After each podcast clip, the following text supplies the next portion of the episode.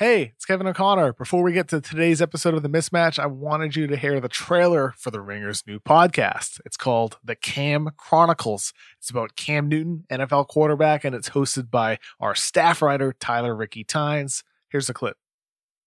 From The Ringer, I'm Tyler R. Tynes. When I spoke to NFL star Cam Newton in January, his mindset was clear. I want my whole career to be in Charlotte. Cam won't be getting that wish. He was released by the Carolina Panthers in March. Cam is a complex figure, and my interest in him goes far beyond his exuberant smile and transcendent style of play. Cam broke the glass ceiling in American athletics, ascending to a place in the sport that few black quarterbacks have ever reached, making his fall that much more dramatic. Over the past year, I've traveled the country speaking to coaches and teammates, friends and family reporters, and even briefly to the man himself, trying to unravel the enigma that is Cam Newton. I uncovered contradictions at every turn. How can the hardest worker on the team be depicted as a bad leader? And how can a franchise icon with the NFL MVP and Super Bowl appearance on his resume be so abruptly cast aside? The Ringer NFL show presents The Cam Chronicles. The series premieres Monday, July 13th.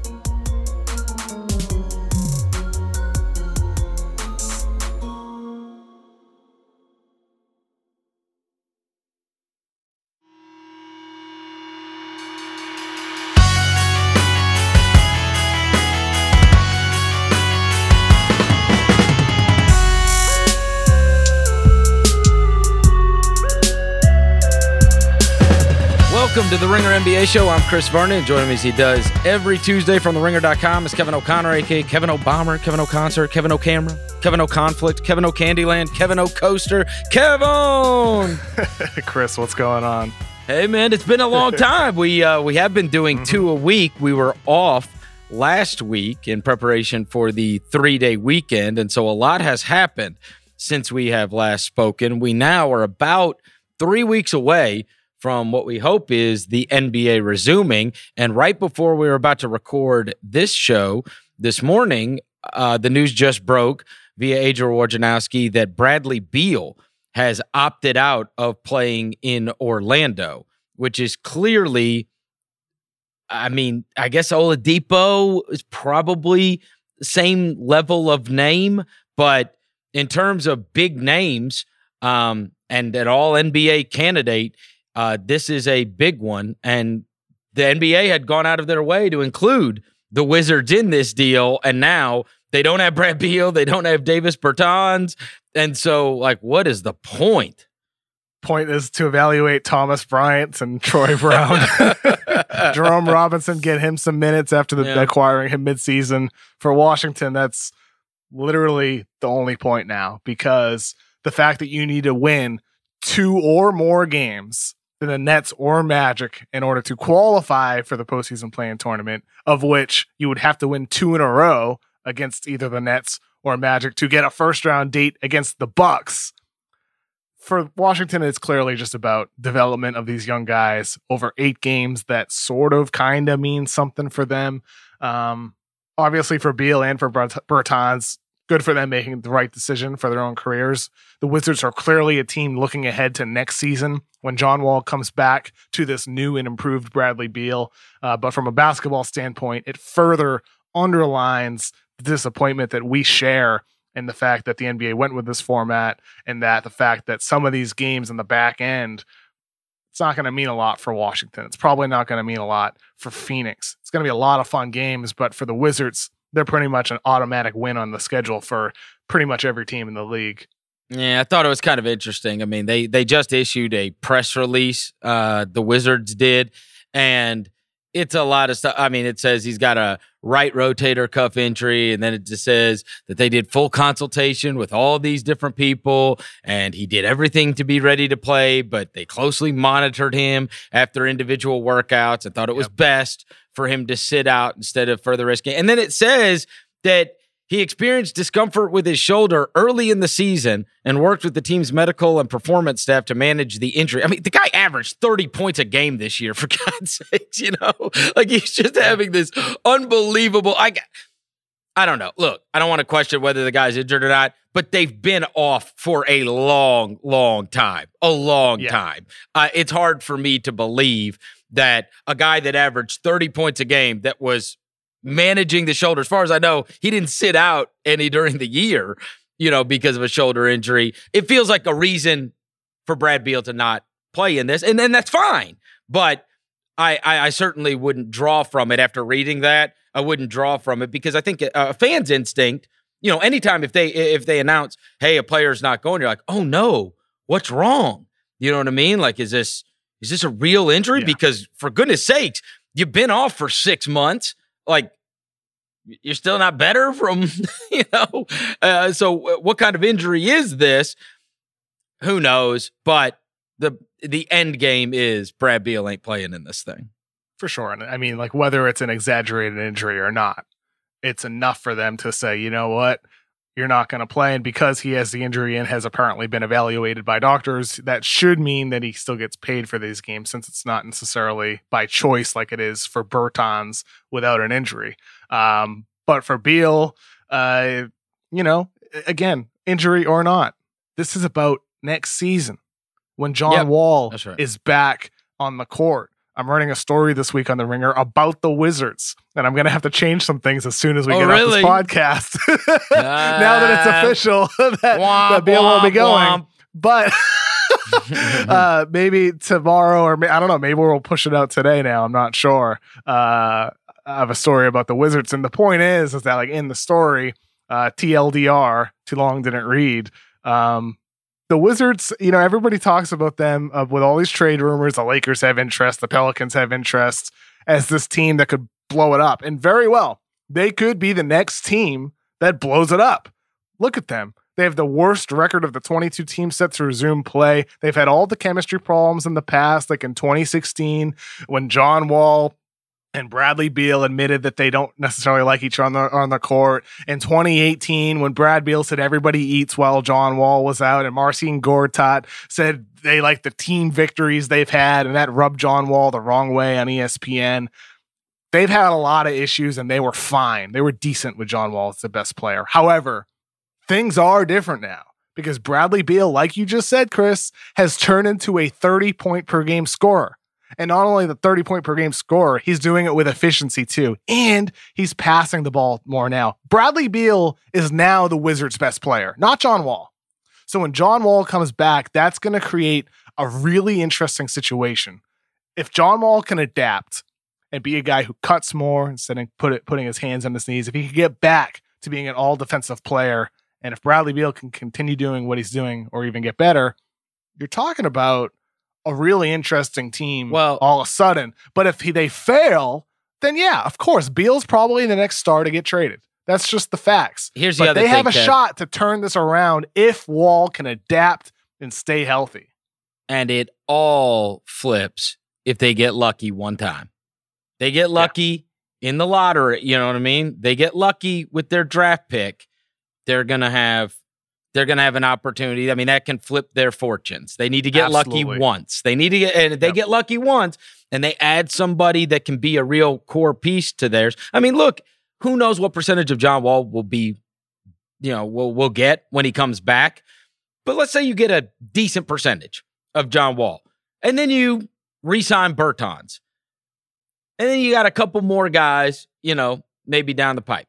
Um, add somebody that could help them in, you know, maybe you go cheap and add something with your mid-level that actually helps you and is a rotation player. I mean, you could see you could see how they could be significantly better next year, even if they didn't get lucky. And then if you got lucky and you got somebody that could contribute, I mean, that they need that badly because with those two guys on the books for the fortune that they're on the books for, you need somebody, you need players that are going to greatly outperform their contracts. You need Hachimura to turn into something, Schofield to turn into something, you know, these guys that are uh, on their rookie deals. And then if you can get lucky or you just nail the draft and get somebody else that can come in and be in your rotation, play real minutes for you on a low contract, then I could see them being something. I really could. I mean, like, For look, sure. they look. Here's what we know: they're not run by uh, an incompetent boob anymore.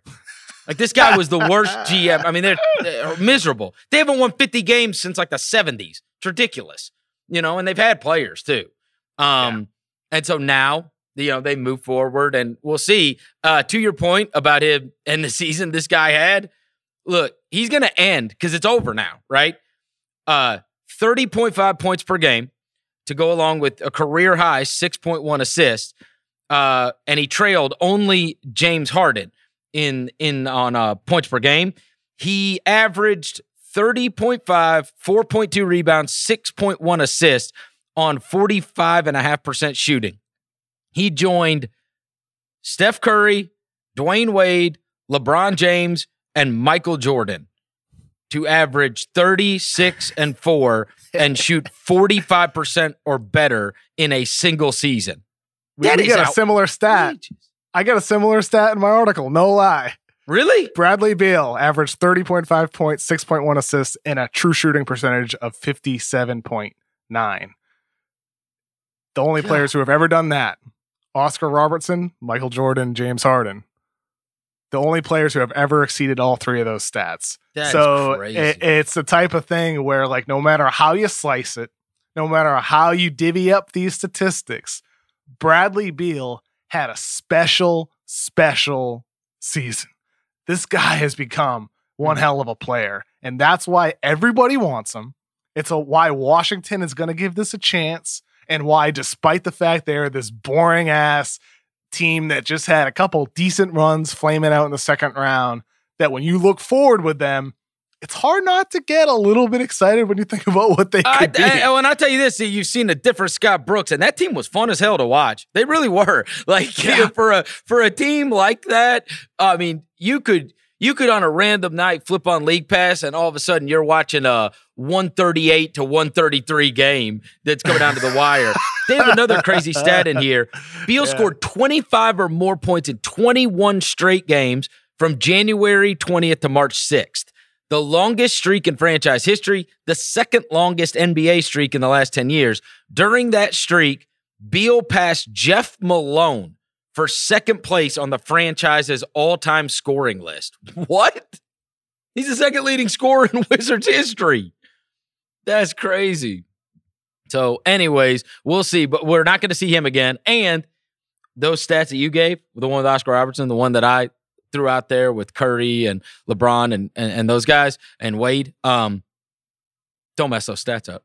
those stats now, right? That was your season. Mhm. That was a season you had, and we won't see him play basketball anymore. You do wonder if they're talking in the NBA office, like, I mean, look, we added we added the Wizards because of uh to, to add somebody in the East, like clearly.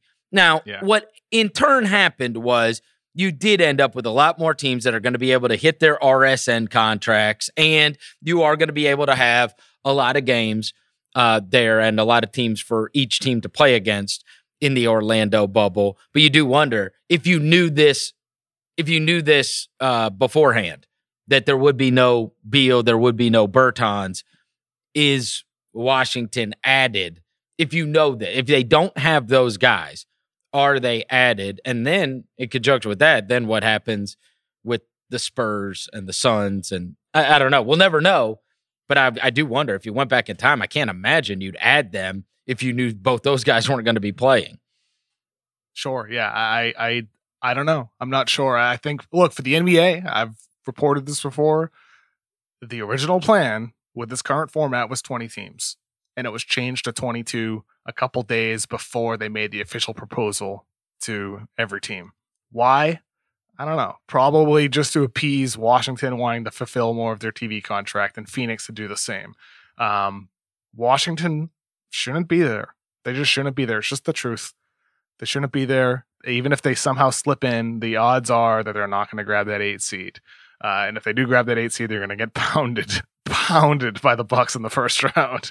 It's just, it's just, uh, it's just disappointing. Yeah, and well, and this is how this affects. Um, It doesn't really affect, honestly, what we think the Wizards were going to be doing, mm. even though they just needed to get within four games. We got to remember that. They didn't yes. need to get all the way there. They just needed to get within four games, which would have been possible with Beal. Which, by the way, I misspoke about last week when I said they have to go six or two, six and two or better. That was to get the eight seed. Yeah, uh, I, misspoke there. They, they, it is correct. They, the Wizards have to go six or two, six and two or better to get the eight seed. But they, in order to get the nine seed and qualify for the postseason play-in tournament, they have to win two or more games than the Nets or Magic do, which is still yep. tough. Still well, hard.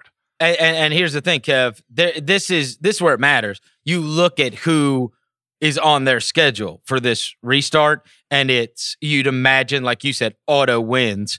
Um, I mean, it would be clearly a big upset if they're able to. Imagine if they did reel off some wins. That would be what one hell of a story. But Phoenix, Brooklyn, Indiana, the Sixers, the Pelicans, the Thunder, the Bucks, and the Celtics. Those are their eight games that are uh, that are going to be played. Interestingly enough, th- uh, what we got three Western Conference teams. I think I mentioned. So the three Western Conference teams are the Suns, the Pelicans, and the Thunder, and then the rest are really uh, uh outside of Brooklyn, uh, pretty much towards the top in the East. Certainly with uh, Milwaukee and the and the Celtics and the Sixers, and you know that the Sixers are trying to uh, move spots, and uh, Boston is trying to move spots if they can, also up to two. So you got a lot of. I mean, this this could affect a lot just by if if those if those do if that does just become zero oh and eight for one of the teams that is there. Well, now all of a sudden their zero oh and eight does really affect what the playoffs are going to look like by giving those teams a win that might have been. They're probably I mean, they're they're probably the underdog, honestly, in all those games, or maybe maybe one or two, maybe the Brooklyn game or maybe the Phoenix game to pick them, but doubtful. And by the way, I mean, like the list of players that are sitting out for any number of reasons, whether it's Bradley or Ariza for family reasons or Bertans because it's, you know, playing it safe with his contract coming up this summer or Beal with this apparent injury and still playing it safe. I, I can't help but think about the question posed on JJ Redick's podcast with Tommy Alter this week. Over under seven days for the first player to decide to leave quarantine at Disney World. How many guys are going to end up arriving and then say, you know what, peace, I'm not going to do this. I want to go home. They're not going to bother after actually arriving there and, and seeing what it might be like. I wonder if we'll see more players after arriving decide they don't want to be there. I think, I mean, again, the whole Wizards team might just get in their car and leave, but if they get their ass kicked a couple times, I, would honestly say under five. JJ would obviously know better than me, but I don't think many. And here's why: because it's e- it's much, much, much, much easier to do it right now. Once you're there and you're in the bubble, well, guess what? It's like you're in a college dorm amongst your teammates, and so I think there is going to be, even if you think this sucks and I want to leave, there's still the peer pressure of I'm letting these guys down, and, and it's guys that I'm seeing every day. And frankly, I'm going to have to see more than likely in my locker room next season. And so I think if you are not, if you're if you're wary about it or you don't want to go, I wouldn't wait to see if it's going to suck because I think it's going to be much harder to leave once you're there and playing games amongst yeah. your teammates. That's that's tough, man. That's tough to be like, all right, guys, I'm going home because you do feel like you're you're right. You feel like you're yeah, letting yeah, everybody down. You know, well, there's, you, peer, there's a peer pressure aspect. Yes, you know? yes. But that's the thing. Like, what if what if a star player arrives and then they're like, you know what, I'm gonna go. Would everybody else follow him out the door? No, I, no, I don't think so either. No I way. don't think so either. But it's just it was just an interesting, you know, thought yeah. that popped up on that podcast that I hadn't really considered like a guy co- going there and then bounces. Yeah. We have had a couple guys that we didn't know or at least it could have been questionable whether or not they were going to go and uh, from the uh you know, the social justice platform front. And that included Jaylen Brown, who has now stated he is going to go and wants to use this um he wants to use this platform in order to uh, get the message across. Um, and Dwight Howard who had talked uh, that that story had come out where he was alongside Kyrie Irving and thinking about, hey, maybe we're not going to do, maybe we shouldn't be doing this. Um, he has decided to go in what has been a big rebound season for him. He is going to donate the money he would make by playing in Orlando, which is upwards of seven hundred thousand dollars to uh, the Breathe Again initiative, uh, which is where he is donating that money. And so Dwight Howard has decided um, to use the platform given by the NBA, uh, but beyond that is also giving the money that he would earn by playing in Orlando. Um, to an initiative that he believes in. And so we've got the, those players are going to play on the basketball front. They are going to be there. And we've also seen a couple guys be examples of how they want to make this thing work and how they are going to take this platform. And there's no greater platform than saying, hey, look, I'm going to play in this. Um, I've, I've been wary about whether or not, but what I'm going to do is I'm going to play for free, basically. Now, Dwight Howard, uh, look, Dwight Howard doesn't have a money problem, right? I don't expect everybody out there to be donating their salary, but certainly a nice gesture and a way to get his point across. Absolutely. You know, I, like you said, he's a guy who is comfortable, who, as Ed Davis said, has his, you know, million dollar mansion in Atlanta. Uh, he's set for life and, and, he earned all that money. Great player, future Hall of Famer.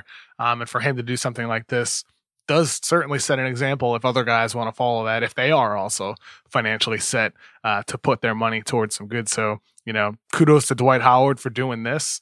And uh, I look forward to seeing what more is to come once players actually get there on campus. I thought it was interesting, or, or I think it was either yesterday or maybe on Friday, a couple players expressed disappointment about the names on the back of jerseys or the phrases on the back of jerseys that they could wear. And that was when I saw that list, I was kind of thinking the the same thing. Like, what was this economics one? Group economics? Like, what is that on there for? I mean, come on now. And like some of these are so empty. And that that's one of my hopes is that anything the league does, putting Black Lives Matter on the court is is a great start. Having the, these phrases on the back of jerseys is a great start.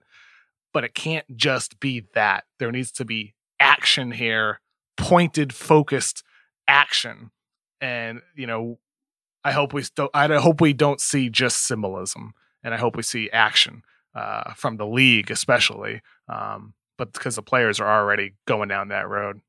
Um, we have another player that's not going to be there, and this is also injury related. We had seen Oladipo for a brief spell the Pacers had really gotten by this season and had greatly outperformed what I think most of us thought they were capable of this year. They got big seasons out of Malcolm Brogdon. They've gotten big season out of uh, Domantas Sabonis. They've gotten a really nice season out of one of their acquisitions in the offseason, TJ Warren. I mean, they've they've thrown it together and they've had they they've been good throughout this season. And you wonder, geez, if they get a healthy Oladipo back in that lineup, I don't care who you're matching up against, especially in the East. If I come to the if I come to the table with Brogdon and Oladipo as my backcourt, you're gonna have a tough time, you know, facing up with that. No, no matter their competition, um, because that's a hell of a backcourt when they're when they're both healthy, and and would like to see them in tandem. But Oladipo is just gonna not do this and then focus on next season. And that again, you know, like what their ceiling is or would have been with Oladipo to me is much greater than what their ceiling is now. Now to me, they are they're not in the mix, right? I mean, it's good for Philly. It's good for Philly, right? I mean, I think now if we thought like, hey, you never know, maybe they could pull an upset against somebody. Now I'm you know, I really don't. I, I don't know if they'll be able to get out of the first round. They might, but certainly ask him to win a second round series is would be a bridge too far to me now. But if they had Oladipo, man, jeez, I I would have thought they were a real threat. So I was a little, uh, you know, upset, not disappointed, I guess, to see that he's not. I understand. I understand why he's not playing. I also think that they they might have been a factor if he did, and he and if he was the old Vic. I'm not sure he ever will be. Yeah. After that injury, and then I mean, I hate to I hate to even say yep. that. Um, but the fact is, it's coming back from an injury like that. it's going to be hard for him to be the guy that he was, considering how quick and shifty and explosive he was as a player. I mean, look, Oladipo is a really good player, and he had some really special moments in Indiana. But with his style of play and the fact he's not a great shooter, he's a average level shooter from the perimeter. I do have concerns about him being the same guy. And again, like it was just early in the season, just coming back from the injury, but he did not look anything like himself at all in his 13 games with Indiana. Um, again, small sample, don't want to overreact to that, but it wasn't a great start for him coming back from a very, very serious and weird, rare injury. Uh, so for Indiana, um, with his contract coming up in 2021, it's one more year. And I'm going to be really interested to see what he looks like moving forward. But to your point, though, Chris, you said this right at the top. Indiana did okay without Yeah, him. no, they, they, can did. survive. They have a lot of good players on their team, and you need to have a star to really compete for championships. But with guys like Brogdon and, and TJ Warren, Miles Turner, Sabonis turning into the guys that they have, they still have Lamb, a lot of talent. La- Lamb, Yeah. Lamb, Lamb's helped them too. I mean, It- and it's like you is- say, what, what's your line? Don't play guys who suck. They don't Yeah, have right. guys who suck, right? They really don't. And and they've also got they got a front line that when it's cracking, you got uh, Sabonis and Turner can give you some real problems. Because they're I mean that's that's big in an age where everybody goes small. They got some real big guys that can punish you for being small. Um, especially the, the Sabonis rebounding numbers. I mean, he made his first All Star appearance this year. Um, very very good. Uh, one other uh, side note on not being there, and then I'm going to get into a story uh, that has come out in the last week about possible not being theirs. But one, two that we know for sure are two assistant coaches that I actually think it could matter greatly. On one hand, now it's two guys that I know um, because I covered both of them. Lionel Hollins, who's a long term coach of the Memphis Grizzlies, is an assistant for Frank Vogel there in LA. Um, Lionel Hollins was an assistant coach prior to becoming the head coach, and players have extreme respect for Lionel Hollins, and he is a no BS guy. He is also somebody that can get people in line, right? And has dealt with all manner of personalities. I mean, I watched him coach a team that had Zach Randolph and Tony Allen as two of its biggest players on the team. Um, and you've got this Lakers team where they they keep on adding to the locker room, and they've got everybody from Dion Waiters to J.R. Smith to Dwight Howard to JaVale McGee to Rajon Rondo. And I think somebody having somebody like Lionel Hollins uh, on that staff has been extremely beneficial to the Lakers. And so I was upset on Lionel's behalf that he wasn't going to be able to go because of health concerns. But I also do think it it might could you know those kind of guys, those uh, old veterans, and Frank Vogel's done a good job with that team. But I do think your your assistant coaches can play a big role, not only in game preparation and what they see out on the court, but more than anything, I know how Lionel handles players and handling players, right? The time that you always need in you know, years ago, it was remember the Ty Lue who was next to David Blatt. When LeBron's gonna freak out and start yelling or whatever, you at Frank Vogel, you need somebody to be able to say, yo, yo, yo, yo, yo, yo, right? And maybe Jason Kidd will just play that role. Who knows? Lionel Hollins is one. The other one, and I think this one's bigger, is Jeff Bzdelik. Jeff Bzdelik, he is a defensive genius. There's just no way around it. He was a defensive genius uh, in Memphis. He was a defensive genius in Houston. You remember when they begged him, begged him to come back, begged him in the, what was that, like maybe January of the season and things started to really turn around. I mean, they, Houston, uh, he had just walked away and they begged him to come back. And now, fast forward, uh, because they have a they have a coach that doesn't really care about defense, right? In Mike D'Antoni. Guess what? Pelicans coach doesn't care about defense either. In Alvin Gentry, and so it's it's almost like an offensive coordinator, defensive coordinator situation. And most of these coaches, I know at least now the last three he's worked for, they bring in Jeff Bzdelik and they say, "You handle the defense." That's what they do. And the Pelicans had gotten look. Make no mistake, the Pelicans had gotten good on defense, much better than they were. Uh, certainly when Favors got healthy, and they were not miserable. And now they've got Zion in the mix too. Um, whereas they were pretty miserable defensively early. Uh, but Bzdelik's very, very good at his job. You've got a guy who's very offensively minded. And I think we saw this affect Houston in a big way to where they begged, had to beg him back. I wonder on the Pelicans front, you know, I, th- I think it could absolutely have an impact if he's not in Orlando on them. He, he's sort of like the the Romeo Crennel of the He NBA. is. Romeo Crennel coaching for 30 plus years at so many different NFL teams and colleges and always as a trusted, reliable defensive coordinator for football teams. He, like in the NBA, whether any of his number of stops has been a guy coaches value having and just hand the keys to him as the defensive coordinator. So definitely a guy who's going to be missed. He's But also they, they, but but will how much will uh, how much will like Zoom help? How much will like these past couple months with teams adapting and having these virtual conversations help on off days? Because that's where the number one value is in terms of the fact that like you're making game to game adjustments. But in a game, I do Yeah. wonder if that's where the loss is. that's where I it is. it- I- I Because will- you come will- out at halftime and you're going to defend them differently But- because Bzdelik, told you to. will the NBA have any sort of way for him to have a connection at halftime because of the unique circumstances? Will he be able to call in? yeah, That's something I should probably try to report out.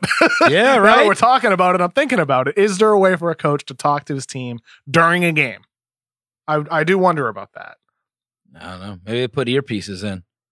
Mm. Bzdelik's not much of a talker. He is a yeah. He's old school. He's a gruff one. Yeah. Oh yeah. He, The- is. the- the- he is. Look, he he gets you to play great defense, and then you leave, and you're not gonna find hundreds of NBA players talk about how much they love him. Yeah. you, know what I mean? you know what I mean? He's not bedside manner ain't his thing, right? But he's great at what he does. Um, Yeah. so well, do that's what I mean. Like he doesn't say a lot. Yep. Can they just let him call in for a minute? Like, hey, do this. the, the other team's doing that. it would it would probably be just f this f that. I mean, I don't know how, how long you're gonna have the guy on. Another thing that's been interesting, and I something that obviously we've talked about families and ability or inability to go. The Gordon Hayward story about his wife being pregnant and he will leave, obviously, the bubble. Mike Conley's wife Well, also well, for what it's worth, that that's that was in September. He said, right? So, like, if they make that certain round, That's right. of the Uh, I think it's I think it's yeah, at the end of. August. I, I, Yeah, I yeah, and you know Conley also his wife pregnant. I mean, these are two major players for teams that are going to be there who we expect certainly uh, it would be a surprise if they're not playing in the second round. Um, Yeah. it's possible, but and especially Utah's a little they're a little dinged up because of the Bogdanovich thing. Um, but anyway, there's special considerations which we had not, I, at least I hadn't really understood prior to, which is if you leave, if you're gone for less than seven days, then when you come back, it's not the sit out for a long, long time because you left the bubble. It's when you're gone, you get tested. And as long as those aren't negative, when you come back, you'll get tested, and it's four days. And so, what you don't want is a situation where you know you've got to you got to decide between going back for the birth of your child or missing the Eastern Conference Finals or something like that, which would be, I mean, you don't want to put any guy in a situation like that where that's the decision they have to make because typically, if you have a kid, you could go, you could be there for the birth of the child, and you're missing maybe one, maybe two games, right? You having to miss a series or something just because you left the bubble, that's a tough spot. So I was at least heartened to hear it's not as extreme for leaving the bubble for reasons that you absolutely should should leave the bubble. Sure. Uh, imagine all these uh, sort of timed pregnancies Uh, for the I mean, off season, for the like summer, July, right? August, September, baby. it'll be perfect. It'll be perfect. Yep. Oh, exactly. you know, I was speaking of that. I you just lose total track of time and where we are in the year and on the calendar because at least for me and I know for you, everything in our lives revolves around sports and the sports calendar and especially the NBA season. Uh this morning I got up and I got one of those like time hop things two years ago. There's a picture from two years ago, and it's me and you in J- and Jason Concepcion in at Caesar's Palace in Las Vegas, and it made me so sad. It did. I was like, man, we would be watching James Wiseman, LaMelo Ball, your guy Killian Hayes. We'd be watching all these guys playing. Like we would literally be hanging out, going to summer league games tonight. It's the damnedest thing, and I just it doesn't feel like that time of year at all right now because of all of this, does it? It, doesn't feel like any time of year I know. right now. I mean, like I look at the the calendar right now, and it's July seventh. This year has moved by so slow, and yet also so quickly, uh, and with no end in sight either of this pandemic, which is just. I don't know, man. Like it, it, it is. I don't want to get political necessarily, but like it is a failure of the leaders of the world. It is a failure of Trump. It's a failure of Fauci saying don't wear a mask in February. It's a failure of China not taking action early on. It is a failure of everybody. And it shows like you got to really question everything. And you can't necessarily trust the leaders who are supposed to be the people protecting us, often many of which are elected officials. And it's just, it is so deflating in so many ways that it's at this point here in the United States my mom had the flu in January. I had a Mhm. cold in January, and my dad was still alive at that point. We wore masks in the house, in the car. We knew like it helps prevent us from passing what we have to my dad. Mm-hmm. And we did that. Logically, that's why you wear a mask. And for I remember hearing them say, don't wear a mask, seeing all these politicians not wearing masks, setting an example for people to follow.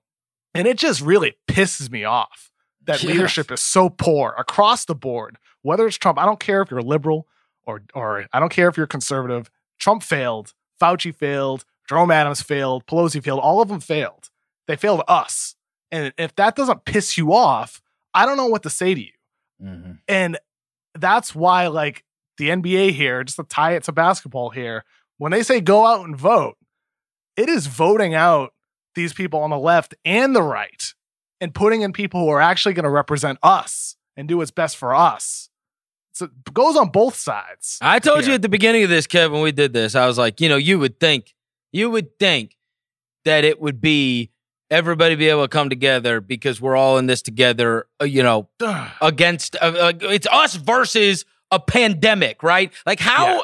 how how are we on sides? Like I don't understand how this whole thing became about sides and everything in our country becomes a fight, everything becomes political and it's like, bro, I, how did this become a political thing? It should be us versus a pandemic, but somehow our team got fractured. You want to bring it to sports? It's like our locker room as Yeah. one unit, we split and we're fighting each other. And like the only thing we got to worry about is I was like, surely everybody can come together to figure out the best way for us to handle this. And some way, somehow, that became a fight too. That's what depresses me the most. I, I see people fighting over it. Like, what? That- uh, Why is there a side in this? Like, how do we just figure out how we how we get past it?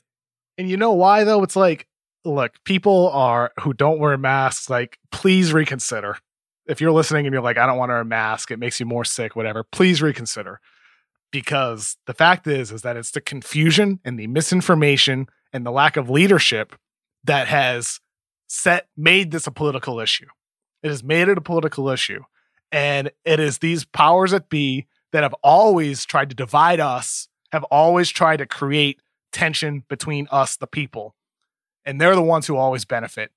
I wish more people saw it that way. I wish it wasn't as much about fighting amongst each other because ultimately, like, people just have conversation. They'll find out they have a lot in common, even if they go into it disliking each other. And we'll we'll find out if we actually talk to each other.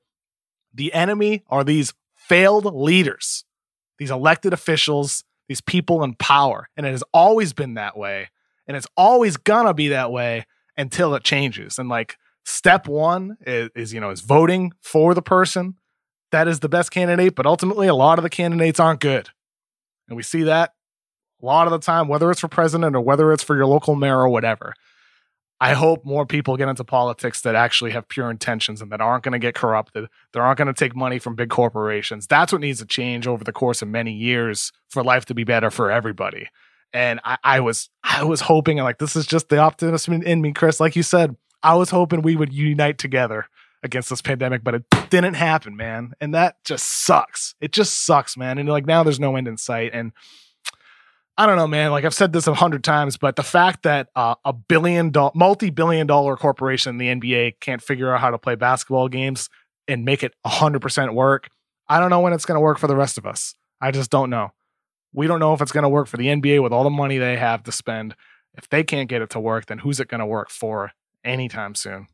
Just got to pray that Bill Gates and his guys come up with a vaccine. That's it. That's all. I'm to that point now. Oh, Just boy. please find the vaccine soon. All right, before we get out I, out I don't here care who finds the vaccine. Just yeah. get one that works. I was just talking. He's put a he's put a for these people put a Yeah, fortune into yeah. trying to find it. They're just doing it on their own. To hell with all you nincompoops. We're gonna go find a. We're gonna find the best scientist. Look, um, I, I, I honestly I trust people in the private sector to figure out how to save us before I do. Unfortunately, our own government. That being said, before we get out of here, you and I we've gotten along so well over the course of the past couple of months. Really felt like we've become much closer to each other. But this crap you pulled at the end of last week, I mean, right before July 4th weekend, you slip it in, knowing we're not doing a show. You know we're not doing a show. And you're like, hey, look, here's a new show. And then it's like this uh love letter to Zion and the Pelicans and what the Pelicans are going to do in the bubble and all this stuff. And then you just drop it and then you just run away from it, Kevin, knowing we're not going to be doing a show. And I'm here to tell you, I watched this video. This video. Zion this, Zion that, the Pelicans this, the Pelicans that. This was treason. It's treason what took place. I mean, you know you're gonna have to talk to me. You can't run on a Tuesday. We're back here. Oh, I'm not trying to run. a- I'm here. I'm here, Chris. I'm ready. 13 You got a 13 minute video where I got to sit there and watch about how the Pelicans are going to oust the Grizzlies and they're going to be out and everybody's going to get to watch Zion versus the, the Los Angeles Lakers. And isn't this going to be amazing? And, and then I see a picture of uh, him. He comes out, he looks like damn Bane or something. He looks like a superhero. Instead of gaining a bunch of weight, uh, eating po' boys and what then jambalaya in New Orleans. Uh, as they what a well, cheap like, look, shot. you got unbelievable food there. I figured maybe this guy just like you know instead of running every day and getting in the greatest shape of his life, it's like oh my god. Here, what am I gonna do? Cook for myself again? I'll order out. You got the best food in the world in New Orleans, and I'm like, maybe this guy will turn into a a lard. Oh no, a complete opposite way. This guy looks crazy great. But I can't even say that in good conscience and be complimenting him because immediately it's like, oh, Kevin O'Connor's got the video about how the Pelicans. Oh, you scared? You scared of the? You scared of Zion? You scared of the Pelicans? no, I'm not. I'm not scared of them at all. Maybe this will be my famous last words, but I mean, let them go seven and one or six and two, whatever, and then have to beat uh, the Grizzlies twice. Um, and by the way, I saw a muscled up Marvin Bagley last night, and they've got to play them twice.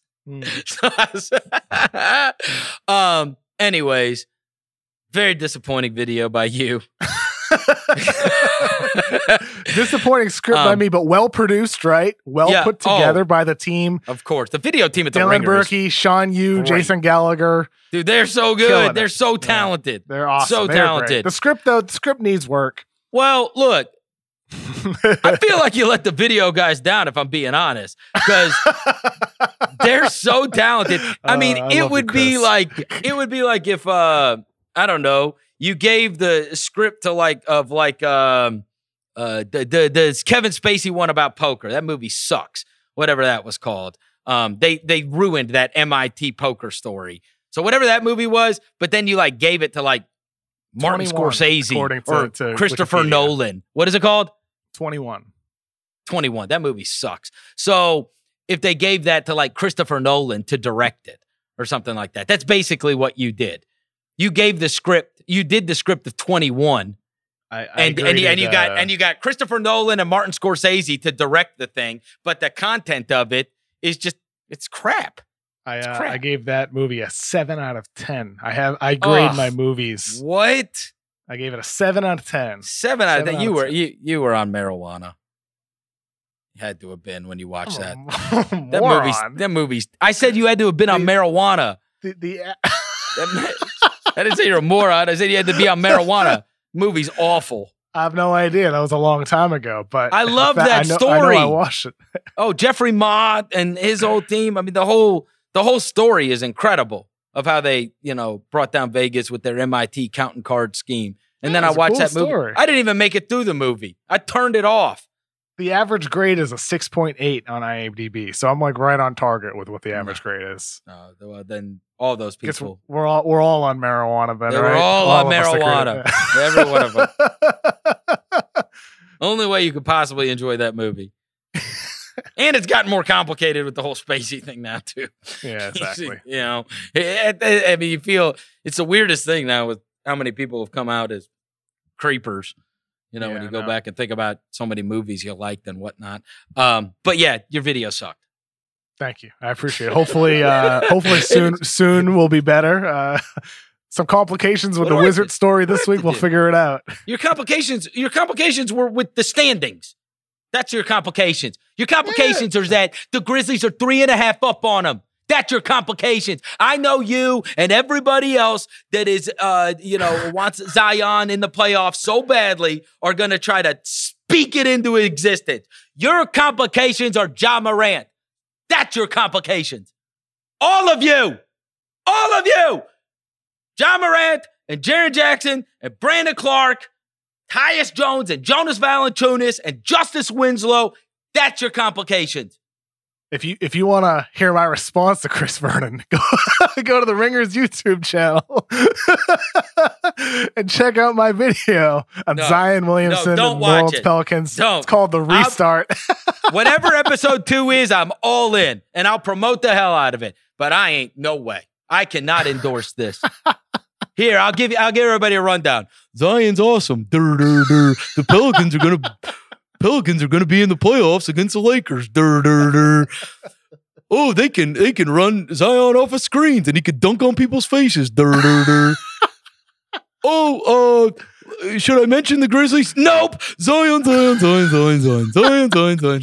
You know, you're gonna be doing this for like the next ten years with Ja versus Zion. It's hilarious. I, I'm excited for it. Uh, I hope, like, uh, I hope, like Patrick Mahomes, we are here in ten years Uh, look, I'm to gonna talk about their careers. I took my son outside to throw a football last night. yeah, right. I said, enough with this shooting Oh hoop goodness. stuff. yeah, right. We got to get that Dude. arm right. Oof.